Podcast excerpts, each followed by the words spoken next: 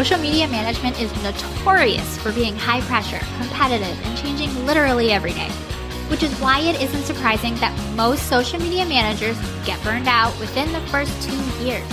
So, how do you keep going? How do you stay up with the latest updates, protect your mental health, and build a successful social media management business that supports your lifestyle goals? Whether that's working from home with your kiddos or jet setting around the world, that's what this show is all about. Welcome to Social Media Manager Confidential. I'm Shantae Gorman, founder of a six figure social media management agency and mentor to social media managers. And I'm here to dish on the ins and outs of the social media management world without any of the gatekeeping that can come along with it. You'll learn, you'll laugh, and you'll leave each episode inspired. Let's dive into today's episode.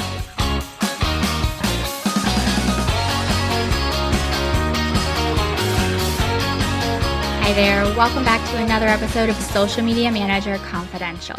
If this is your first episode, a special welcome and shout out to you. Thank you so much for tuning in. And if this is not your first episode and you're coming back every single week, thank you so, so much for being here and letting me know what you love about the show. I'm really excited to dive into today's topic all about things that we hear every marketing coach under the sun talking about. And that's selecting a client niche. What does it mean? Should you do it? And if so, what type of niche is best? I'm sharing all of this and more, so let's dive in. Niche or niche, depending on where you're from and how you say it, has become a buzzword in our industry. So picture this. You're scrolling through Netflix looking for something to watch and you see different categories you can choose from.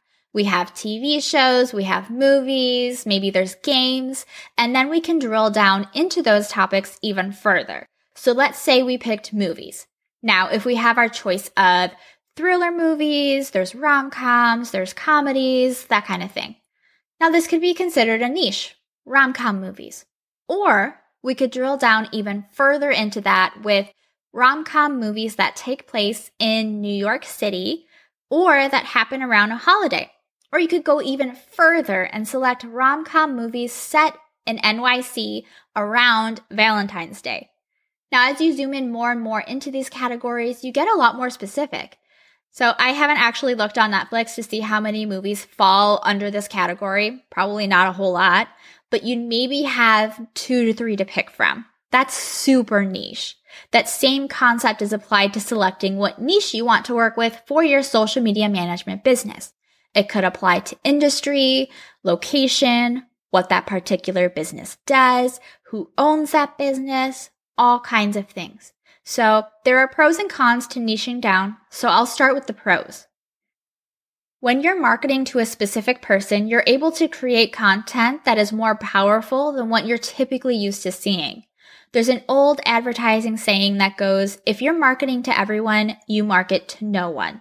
Which means that if you're trying to convince someone to watch this NYC rom-com movie, you're better off talking to rom-com fans versus everyone because you're going to be much more successful with a fan versus someone who prefers, I don't know, serial killer documentaries. So when you pick a niche as a social media manager, you're able to talk to your clients' pain points and get really specific about them. Slide right in here and interrupt for just a moment to let you know that you are personally invited to join the Sugar Punch community for social media managers. Inside this community, social media managers like you come together to meet and support one another, get answers to burning questions, and build a thriving social media management business. It's 100% free, plus you'll get access to exclusive trainings and resources, be invited to special events, participate in fun challenges, get added to our social media manager directory, and more. Create your free account by going to community.sugarpunchmarketing.com. I'll link it in the show notes for you. See you inside. Now back to today's episode.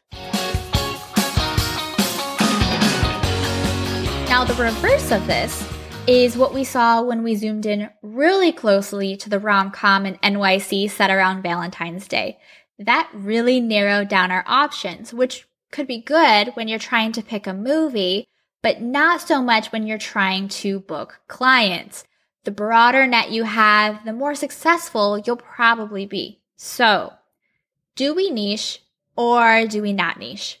A lot of people advise you to pick a niche based on your interests, who you want to work with, and what makes you excited to work every day.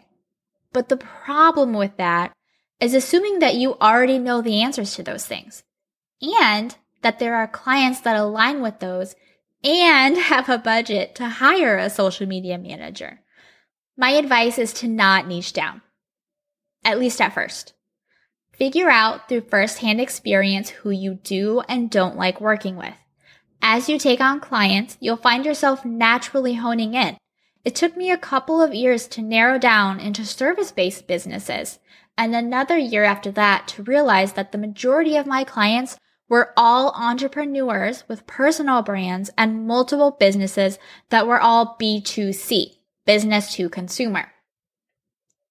Did I know that was what I wanted to do when I first started? Heck no. My niche evolved and that's totally normal. So before you get overwhelmed and have no idea where to start, I'll point you in the direction of clients that are typically more willing and, more importantly, have the budget to hire a social media manager. Realtors in large cities like Los Angeles, New York, Chicago, Denver, interior design firms, coaches, so maybe business coaches, mindset coaches, spiritual, education, e-commerce products, could be a mid-sized company where they've gotten too busy to do their own social but are not big enough yet to hire a full-on agency to do it for them. White labeling for more experienced social media managers who are growing their team. You could come on as a contractor and help them create content on behalf of their clients. It's a great way to gain experience while also not having to be that go between between the client and the social media manager, you're just there to kind of help support. Photography studios are also helpful if they have their own physical location. They're typically set up well enough, have the extra income to hire a social media manager, and pretty well known Airbnbs in the area or in destination spots. They're making enough of an income and have some pretty nice photography where you're able to create content for them. Now, there's no wrong or right answer. Some people niche down right away and have great success. Some people switch their niches, like I switch hair colors, which is multiple times a year because my older sister is a hairstylist. And some people don't niche down at all, at least on the outside. I've known people who want to help nonprofits or e-commerce businesses or Latino owned companies. The niche is whatever you decide. So those are my two cents on whether to niche down or not niche down, the pros and cons of either direction, kind of a hot take. If you have any friends who are thinking about niching down or up, share the link to this episode with them and help them out. Make sure you hit the follow button or the plus button in Apple Podcasts. You can get brand new episodes delivered straight to your podcast app every Friday. Thank you so much for listening. I'll catch you next time.